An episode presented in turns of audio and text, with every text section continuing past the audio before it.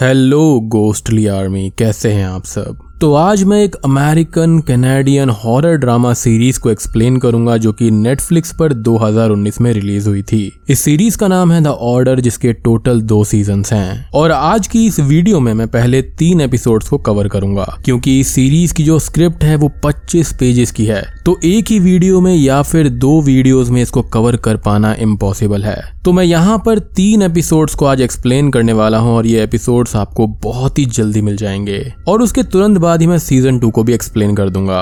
क्योंकि अगर मैंने इसको एक ही वीडियो में कवर करने की कोशिश करी तो बहुत सारी डिटेल्स मिस हो जाएँगी। इस सीरीज़ के अंदर ढेर सारी चीज़ें हैं। जैसे कि ब्लैक मैजिक सीक्रेट सोसाइटी बहुत सारे क्रीचर्स डीमंस एटसेट्रा तो आप इमेजिन कर सकते हैं कि ये कितनी बढ़िया होगी। इसकी आईएमडीबी रेटिंग है 6.8 स्टार्स आउट ऑफ़ 10 और सबसे बड़ी बात यह है कि रॉटन टमेटोज पर इसको 100% फ्रेश कहा गया है। मतलब कि ये आने वाले दो चार दिन बहुत ही औसम होंगे क्योंकि ये सीरीज़ बहुत ही गजब की है। इस सीरीज़ को डायरेक्ट किया है डेनिस हीटन ने। और अगर आप इसको देखना चाहते हैं तो आप नेटफ्लिक्स पर जाकर इसको देख सकते हैं। तो चलिए, अब बिना किसी तेरी के चलते हैं सीधा वीडियो की तरफ़। एपिसोड वन में हम देखते हैं जैक मॉर्डन को जो कि अपनी मॉम क्लोई मॉर्डन की ग्रेव पर आया हुआ था। जैक ने हाल ही में सिटी की सबसे बड़ी यूनिवर्सिटी बेलग्रेव यूनिवर्सिटी में एडमिशन के लिए अप्लाई किया हुआ था। अब साथ ही साथ हम हॉल में बेलग्रेव यूनिवर्सिटी की चांसलर वेरा स्टोन को बेलग्रेव की ही दूसरी मेन लेडी मार्गरेट क्रेन से बहस करते हुए देखते हैं। वेरा ने यहाँ पर जैक को बेलग्रेव के लिए सिलेक्ट किया हुआ था, जहाँ पर क्रेन उसको इस चीज़ के लिए मना कर रही थी। अब मार्गरेट जैक के नाम का एक ब्लू रोज तोड़कर फेंक देती है, और यहीं पर जैक अपनी एप्लीकेशन का रिप्लाई लेटर पढ़ता है, जिसमें वो बेलग्रेव के लिए रिजेक्टेड था। बट शॉकिंगली हम ये देखते हैं कि वेरा जैक के नाम का रोज उठाती है और उसको मैजिक से वापस ठीक कर देती है। और इसी के साथ में जैक के रिजेक्शन लेटर के वर्ड चेंज होने लगते हैं। और अब लेटर में जैक बेलग्रेव के लिए सिलेक्टेड था। जैक इस चीज़ से बहुत खुश होता है क्योंकि उसकी मदर का सपना था कि जैक बेलग्रेव जाए। अगले सीन में जैक बेलग्रेव जाने की तैयारी करता है, जहाँ पर उसके ग्रैंडफादर यानी कि नाना जी जिनका नाम पीटर मॉर्टन है, वो आते हैं। जैक के ग्रैंडफादर उसके बेलग्रेव जाने से बहुत खुश थे और वो जैक को बेलग्रेव छोड़ने जाते हैं। अब जाते टाइम जैक यहाँ पर एडवर्ड कोवेंट्री की फ़ोटो देखता है, जो कि यहाँ पर जैक के फादर हैं, और वो दोनों ही एडवर्ड से काफ़ी ज़्यादा नफरत करते थे, जिसका रीजन हमको आगे पता चलेगा। अब जैक कॉलेज में एंटर करता है, जहाँ पर हॉस्टल इंचार्ज रैंडल जैक को उसके रूम तक छोड़ने जाता है और उसको यहाँ के रूल्स बता देता है। जैक अपने रूम में अपने रूममेट क्लेटन टर्नर से मिलता है, जो की जैक से कुछ अजीब बातें करता है। जैक अपने सामने वाले रूम के स्टूडेंट के पास एक ब्लू रोज को देखता है और वो स्टूडेंट जैक को देखकर डोर बंद कर देता है। अब जैक कॉलेज देखने जाता है, जहाँ पर वो दो स्टूडेंट्स वेस्टर्न और ग्रेगरी से मिलता है और वेस्टर्न वही है जिसके हाथ में जैक ने कल रात एक ब्लू रोज देखा था। और जैक उससे ये बोलता है कि वो ब्लू रोज के बारे में जानता है और वो सीक्रेट सोसाइटी का मेंबर बन चुका है। वेस्टर्न इस बात को सुनकर काफ़ी गुस्सा होकर जैक को मारने की कोशिश करता है बट जैक खुद को बचा लेता है और वेस्टन को ही लॉक कर देता है। अब वहाँ पर एलिसा ड्रेक नाम की एक सीनियर स्टूडेंट आती है, जो कि नए बच्चों को टूर करवाने वाली थी। तो जैक वेस्टर्न और ग्रेगरी वहाँ से चले जाते हैं। एलिसा अब सबको बेलग्रेव के बारे में बताने लगती है, बट जैक उसको करेक्ट करता है। जैक सबको बेलग्रेव की हिस्ट्री के बारे में बताता है, जहाँ पर एलिसा शॉक्ड हो जाती है, क्योंकि जैक को सब कुछ पहले से ही पता था और वो भी उससे बेटर। जैक ही अब टूर को लीड करता है और जैक एक पुरानी बिल्डिंग के बारे में बताता है, जो कि अबेंडेंट थी और वहाँ पर भूत रहा करते थे। वो सबको ऐसा बोलता है, लेकिन एलिसा इस बात पर मना कर देती है। अब कुछ टाइम के बाद में जैक बार में रैंडल के साथ में बैठा होता है, जहाँ पर वो सीक्रेट सोसाइटी के बारे में रैंडल से बात करता है। बट रैंडल उसको ये बोलता है कि ऐसी कोई भी चीज़ नहीं होती। जैक अब वहाँ से चला जाता है और हम रैंडल को थोड़ा सा परेशान देख पाते हैं। अगले दिन वेस्टर्न जॉगिंग कर रहा होता है, जहाँ पर उस पर कोई हमला करके उसको मार डालता है। अब वेरा डिटेक्टिव हयाशी के साथ में जैक के पास में आती है, जहाँ पर डिटेक्टिव जैक से वेस्टर्न के बारे में कुछ पूछताछ करते हैं, एज उसका झगड़ा रिसेंटली हुआ था वेस्टर्न से। पूछताछ के बाद में डिटेक्टिव चले जाते हैं और अब वेरा जैक को समझाती है कि वहाँ पर कोई भी उल्टी सीधी हरकत वो ना करे, क्योंकि ये उसके लिए अच्छा नहीं होगा। हम यहाँ पर ये भी महसूस कर पाते हैं कि वेरा जैक के बारे में कहीं ना कहीं पहले से जानती थी। वेरा के जाने के बाद में जैक को रूम में एक नोट मिलता है जो कि ब्लू रोज के साथ में था, और वो जंगल जाता है, जहाँ पर कुछ बच्चे थे जिसमें से आमिर नाम का एक स्टूडेंट जैक से बात करता है। अब वहाँ पर दो मास्क पहने हुए लोग आते हैं, जहाँ पर वो उनको एक कॉइन को ढूँढने का टास्क देते हैं। और यहाँ पर ये जो टास्क है, वो उनका असल में टेस्ट होता है। और ये टेस्ट क्या है, ये हमें आगे क्लियर होगा। अब उनमें से एक मास्क पर्सन की आवाज़ जैक को बिल्कुल एलिसा की तरह लगती है। क्लास में जैक उसी क्लू के बारे में सोच रहा होता है। अब क्लास में teacher Eric Clark new students को वेलकम करते हुए वेस्टर्न की डेथ के बारे में बात करते हैं। अब एरिक जैक से बात करते हुए पूछते हैं कि जैक को कैसा लग रहा है। जैक ये बोलता है कि उसको गिल्टी फील हो रहा है क्योंकि वेस्टर्न की डेथ से उसको बेनिफिट हो सकता है। इसका मतलब एक कंपटीशन कम होना। एरिक यहाँ पर जैक की ऑनेस्टी से काफ़ी इम्प्रेस हो जाते हैं। अब क्लास के बाद में जैक क्लू के बारे में छानबीन कर रहा था एक बड़े से चेस बोर्ड के पास में। तभी वहाँ पर एलिसा आ जाती है जो जैक से बात करते हुए चेस खेलने लगती है और जैक उससे आखिरी डे के बारे में इशारों में बात करता है, जिस पर एलिसा ये बोलती है कि उसको कुछ भी नहीं पता। अब तभी वहाँ पर काइल नाम का एक दूसरा सीनियर स्टूडेंट आ जाता है और एलिसा जैक से ये बोलती है कि उसको मैप का इस्तेमाल करना चाहिए। असल में ये एक हिंट होता है और जैक मैप की मदद से एक लोकेशन पर पहुँच जाता है। अब उस लोकेशन पर पहले से ही एक दूसरा स्टूडेंट था जिसका नाम टॉड होता है, जो कि जख्मी था। जैक उस लोकेशन पर एक कैबिन के अंदर जाता है, जहाँ पर एक केज में एक जानवर बंद था और उसी जानवर के केज में वो कॉइन था। जैक अब उस कॉइन को निकाल लेता है और जैक और टॉड उन दोनों मास्क पहने हुए लोगों के सामने थे। अब टॉड वहाँ पर लड़ने लगता है, क्योंकि कॉइन उसने पहले देखा था, बट एक मास्क पहना हुआ पर्सन उस पर किसी तरह का पाउडर डाल देता है, जिससे टॉड वहीं पर बेहोश हो जाता है, और साथ ही अचानक से सब वहाँ से गायब हो जाते हैं। अब जैक कॉलेज कैंपस में एलिसा से मिलता है, जिससे वो इसके बारे में बात करता है, जिस पर एलिसा उसको मना कर देती है, और साथ ही हम यहाँ पर टॉड को भी देख पाते हैं, जो कि सब कुछ भूल गया था, कि उसको चोट कैसे लगी और वो यहाँ पर कैसे आया। यानी कि उस पर मेमोरी इरेजिंग पाउडर डाला गया था। अब जैक यहाँ पर आमिर के साथ में कैंपस में घूम रहा होता है, जहाँ पर उसको एक न्यू स्टूडेंट जख्मी हालत में मिलती है, जिसकी वहाँ पर डेथ हो जाती है। जैक इस चीज़ से अब थोड़ा परेशान होने लगता है और वो एरिक का पीछा करते हुए वेरा के ऑफ़िस में जाता है। अब ऑफ़िस के अंदर वेरा, काइल, एलिसा। बाकी स्टूडेंट्स को एक मैजिक की हेल्प से उस मारी गई स्टूडेंट की लास्ट मेमोरी दिखा रही थी, जिसको यहाँ पर जैक भी देख लेता है। अब जैक घर पर पीट को ये सब बातें बताता है, यानी कि अपने ग्रैंडफादर को। बट पीट उसकी बातों को लाइटली लेते हुए उसको बैलग्रेव में ही रहने की सलाह देता है। अब यहाँ पर जैक को अपनी जैकेट के अंदर एक लॉकेट और एक नोट मिलता है। लॉकेट को पहनने के बाद जैक रात के टाइम अपनी मोम की ग्रेव को खोद रहा होता है, जिसका टास्क उसको मिला था। अब वहाँ पर काइल आ जाता है जो जैक की पिक्चर लेकर उसको ब्लैकमेल करने लगता है कॉलेज छोड़ने के लिए। जैक अब काइल को समझाता है और हम ये देखते हैं कि काइल अपने हाथ पर एक कट लगाता है और जैक की ओर एक बहुत ही पावरफुल अटैक करता है। इसका मतलब यह है कि बैलग्रेव के अंदर कुछ स्टूडेंट्स ऐसे हैं जिनके अंदर स्पेशल पावर्स भी हैं। जैक और काइल बात कर रहे होते हैं कि तभी वहाँ पर एक बड़ा सा वुल्फ आता है जिससे डर कर काइल भाग जाता है और वो वुल्फ जैक पर अटैक करता है बट जैक को नहीं मारता और वो वहाँ से भाग जाता है। और इसी के साथ में एपिसोड वन का अंत हो जाता है। यानी कि बेसिकली अब तक हमको ये समझ आया है कि यहाँ पर एक सीक्रेट सोसाइटी है मैजिक है वुल्फ है और काफ़ी कुछ है।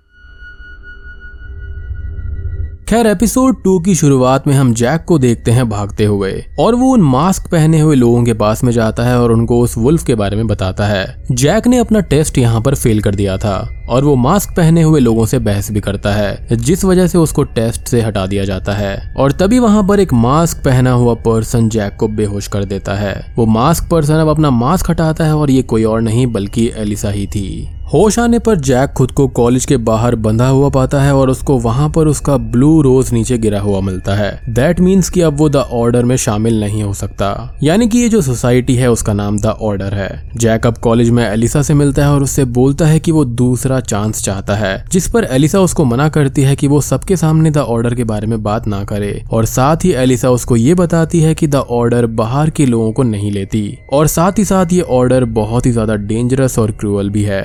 जैक अब अपने घर पर अपने ग्रैंडफादर के साथ उस वुल्फ के बारे में डिस्कस करता है और बोलता है कि ये वुल्फ सिर्फ़ न्यू स्टूडेंट्स को ही टारगेट कर रहा है। पीट उसके बारे में पता लगाकर जैक को बताते हैं कि ये वुल्फ एक वेयर वुल्फ है जो कि एक मिथिकल क्रीचर है और ये वेयर वुल्फ जो होते हैं वो कुछ समय के बाद आकर ही लोगों को हॉन्ट किया करते हैं। जैक को पीट समझाते हैं कि उसको कॉलेज में रुकना चाहिए क्योंकि पीट को एडवर्ड से बदला लेना था और पीट और जैक का हमेशा से यही प्लान था कि जैक द ऑर्डर में शामिल हो सके। अब जैक यहाँ पर घर से कुछ सामान लेकर वेयर वुल्फ को ढूँढने जाता है, जहाँ पर उस वेयर वुल्फ को ढूंढते ढूंढते वो कॉलेज पहुँच जाता है। कॉलेज के अंदर जैक को आमिर मिलता है और जैक आमिर को सेफ़ रहने का बोलता है, क्योंकि आमिर जैक का एक अच्छा दोस्त बन गया था। अब आमिर बाहर चला जाता है और अगले सीन में हम एलिसा को देखते हैं, जो वेरा से मिलने आई हुई थी। और एलिसा वेरा को वुल्फ के बारे में बताती है। वहीं अब जैक कॉलेज के कैंपस में घूम रहा होता है और उसको लोगों की आवाज़ आती है। और जब वो वहाँ पर देखता है तो वहाँ पर आमिर की लाश एक पेड़ पर लटकी हुई थी। अब यहाँ पर आमिर की डेथ का जैक को बहुत ही ज़्यादा दुख होता है,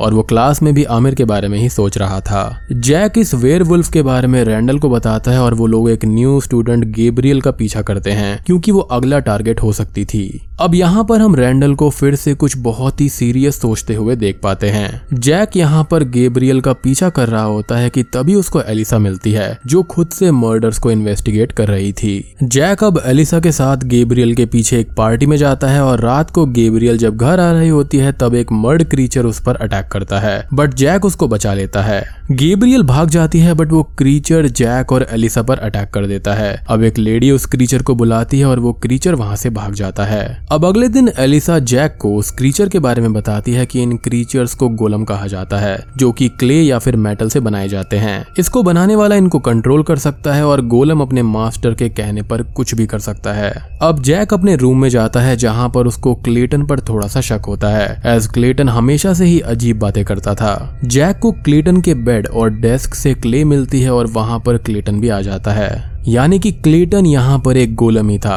और वो जैक को मारने की कोशिश करता है। अब जैक उसके माथे से उसके मास्टर का नाम मिटा देता है और वो गोलम मारा जाता है। अब वेरा के ऑफ़िस में द ऑर्डर की सेरेमनी चल रही होती है, जहाँ पर ग्रेगरी को द ऑर्डर में शामिल किया जा रहा था।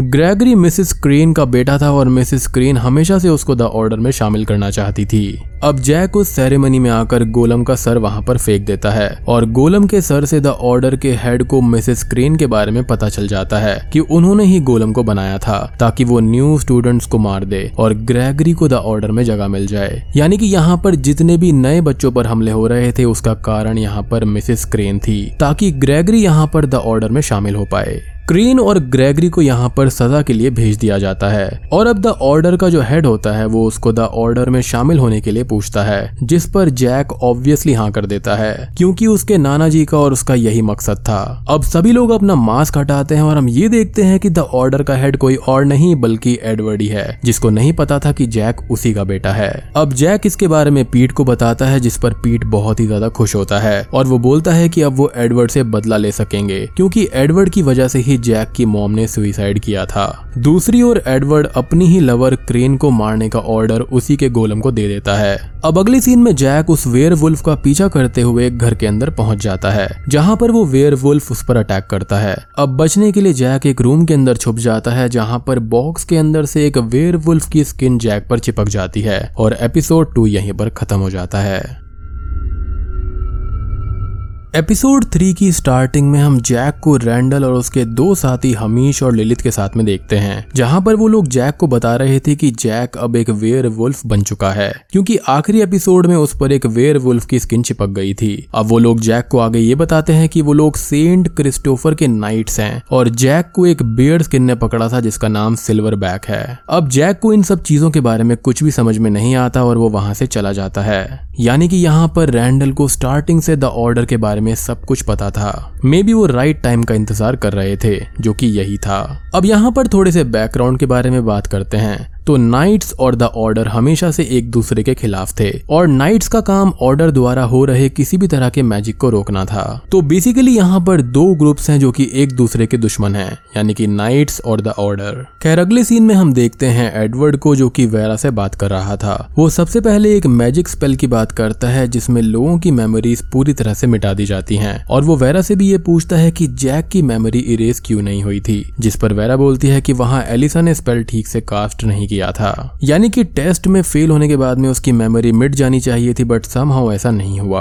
अब हम जैक और एलिसा को टेंपल में देखते हैं और टेंपल बेलग्रेव के पास वाली अबेंडेंड बिल्डिंग के अंदर था, जो कि द ऑर्डर का बेस है। एलिसा जैक को ये बताती है कि वो जैक को ऑर्डर में शामिल होने के बाद मैजिक सिखाएगी, जिसकी जैक को बहुत खुशी होती है एज वो एलिसा को पसंद करता था। अब जैक यहाँ पर टेंपल से कॉलेज आ जाता है, जहाँ पर वो प्रोफेसर एरिक से मिलता है, और एरिक ने उसको ऐसे कंप्लीट करने के लिए दिया था जो जैक नहीं कर पाया था, और जैक उनसे एक्सटेंशन माँगता है। एरिक यहाँ पर जैक के फेवरेट थे और एरिक जैक को टाइम टाइम पर एडवाइस भी देते रहते थे, जिनको जैक मानता भी था। वहाँ पर जैक को प्रोफेसर बेंसन भी मिलती है, जो जैक से थोड़ी बात करती है, और एरिक के साथ में चली जाती है। जैक को वहाँ पर एलिसा का मैसेज आता है, जो उसको टेंपल में होने वाली एक पार्टी में बुलाती है। जैक अब पार्टी में जाता है, जहाँ पर वो ब्रैंडन और गेब्रियल बार का काम कर रहे थे। अब वहाँ पर एडवर्ड भी आ जाता है, जो एक मैजिक ट्रिक दिखाता है बट उस मैजिक से जैक को एक रिंग सुनाई देती है और वो ट्रांसफॉर्म होने लगता है। इसलिए जैक वहाँ से भाग जाता है। और ये जो ट्रांसफॉर्मेशन थी वो वेयर वाली थी। जैक भागकर अपने रूम में आ जाता है, जहाँ पर उसको रैंडल मिलता है। रैंडल जैक से ये बोलता है कि वो नाइट कब बनेगा, और जैक उसे ये बोलता है कि उसको टाइम चाहिए चीज़ों को एक्सेप्ट करने के लिए। यहाँ पर नाइट होना यानी कि बेसिकली वेयर वुल्फ में ट्रांसफॉर्म होना। और ये एक काइंड ऑफ़ ओथ भी होती है जब तक आप अंदर से ना मान ले इस चीज़ को। तो बेसिकली यहाँ पर मैजिक होते ही एक नाइट के अंदर का वेयर जो है वो एक्टिवेट हो जाता है। रैंडल उसको ये भी बताता है कि जैक को नाइट बन जाना चाहिए क्योंकि हमीश और लेलित उसको मारने का सोच रहे हैं, अगर वो नाइट नहीं बना तो। अब अगले सीन में एडवर्ड वेरा के साथ में होता है, जहाँ पर वो वेरा को नॉस्टिक काउंसिल में क्रेन की जगह दे देता है। अब नॉस्टिक काउंसिल एक ऐसी काउंसिल है, जहाँ पर मेंबर द ऑर्डर के ग्रैंड यानी कि लीडर को सलाह देने का काम कर सकते हैं, और अगर मेगस यानी कि लीडर गलत है तो उसको रोक भी सकते हैं। अब अगले सीन में एडवर्ड एलिसा कायल जेसन और एक स्टूडेंट को ऑब्सीडियन ब्लॉक के बारे में बताते हैं, जो कि 2000 साल पुराना पत्थर है और इस पत्थर के अंदर एक खास चीज़ है। एडवर्ड उन लोगों से बोलता है कि इस पत्थर पर मैजिक है जो कि इसको प्रोटेक्शन देता है और उन लोगों को इस प्रोटेक्शन को तोड़ना होगा। एलिसा अपनी नोटबुक में एक स्पेल लिखती है और काइल उसको देखकर पत्थर पर उसे ट्राई करता है, जिससे उसका हाथ टूट जाता है। अगले सीन में जैक से मिलने पीट आए होते हैं और वो जैक से बात करते हैं और बोलते हैं कि जैक अब द ऑर्डर में है तो वो द ऑर्डर के खिलाफ सबूत इकट्ठा करे, ताकि पीट दुनिया के सामने द ऑर्डर को एक्सपोज कर सके।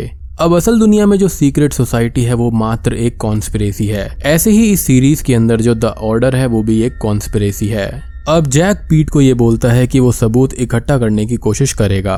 पीट यहाँ पर जैक से ये बोलते भी हैं कि उनका मेन टारगेट एडवर्ड कोवेंट्री है। लेकिन तभी अलिसा का मैसेज उसके पास में आता है और जैक उनको इग्नोर कर कर वहाँ से चला जाता है। जैक अब एलिसा के पास में जाता है, जहाँ पर एलिसा उसको मैजिक के बारे में रूल्स बताती है कि वो कभी भी अनसुपरवाइज्ड मैजिक नहीं करेगा और साथ ही हर मैजिक की एक कॉस्ट होती है जो सेक्रीफाइस या फिर प्राइज कुछ भी हो सकती है। एलिसा जैक को एक मैजिक ट्रिक दिखाने लगती है बट जैक रिंग की वजह से उसको रोक देता है।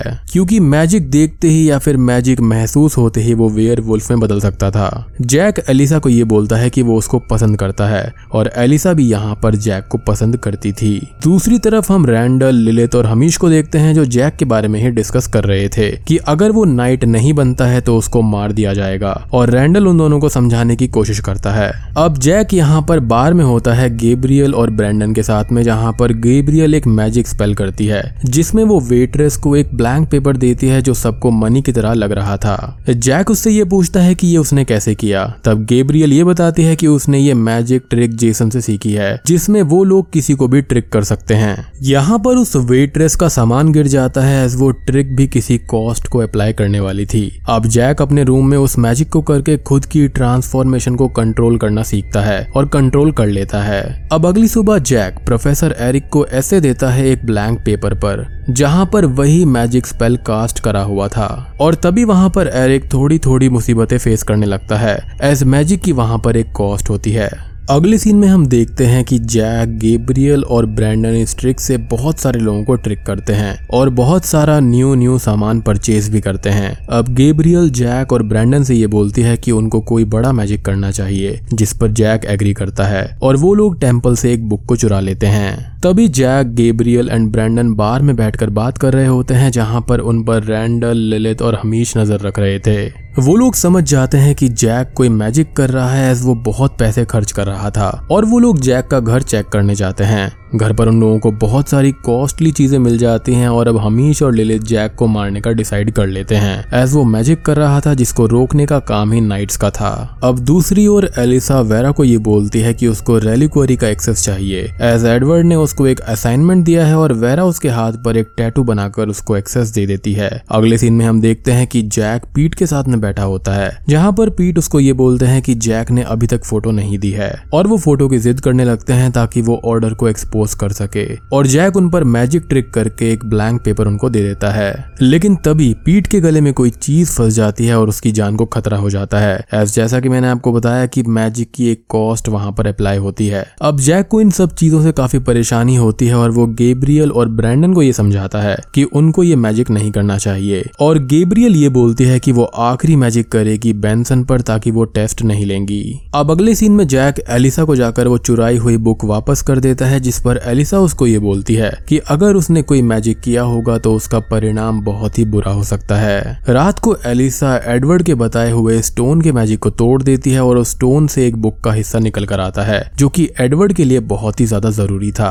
अब अगली सुबह जैक बेंसन के घर पर जाता है उसको बचाने के लिए, क्योंकि गेब्रियल और ब्रेंडन ने मैजिक परफॉर्म कर दिया था, और तभी मैजिक की रिंग से जैक वुल्फ में ट्रांसफॉर्म होने लगता है। अब थोड़ी देर के बाद में जैक की आँख खुलती है जंगल में, जहाँ पर वो प्रोफेसर एरिक की लाश के पास में था। एज उसने एरिक को मार दिया था। जैक को इस चीज़ से बहुत दुख होता है और प्रोफेसर एरिक को वो वहीं पर बरी कर देता है और एपिसोड तीन यहीं पर खत्म हो जाता है। तो दोस्तों, ये थी द ऑर्डर के पहले तीन एपिसोड्स की कहानी। और मैं उम्मीद करता हूँ कि आपको अभी तक का जो कॉन्सेप्ट है वो अच्छा लगा होगा। और जो अगला पार्ट है वो अभी थोड़ी देर में ही आ जाएगा तो आपको ज़्यादा वेट नहीं करना पड़ेगा। तो वीडियो पसंद आई है तो दस हज़ार लाइक्स कर दो ताकि मैं समझ पाऊँ कि आपको वीडियो बहुत अच्छी लगी है। एंड ट्रस्ट मी ये सीरीज़ काफ़ी अच्छी है एंड मेरी पर्सनल रिकमेंडेशन भी है। तो वीडियो पसंद आई हो तो लाइक कर देना चैनल पर नए हैं तो सब्सक्राइब कर लीजिए। तो मैं आप सबको मिलता हूँ अगली वीडियो के साथ में।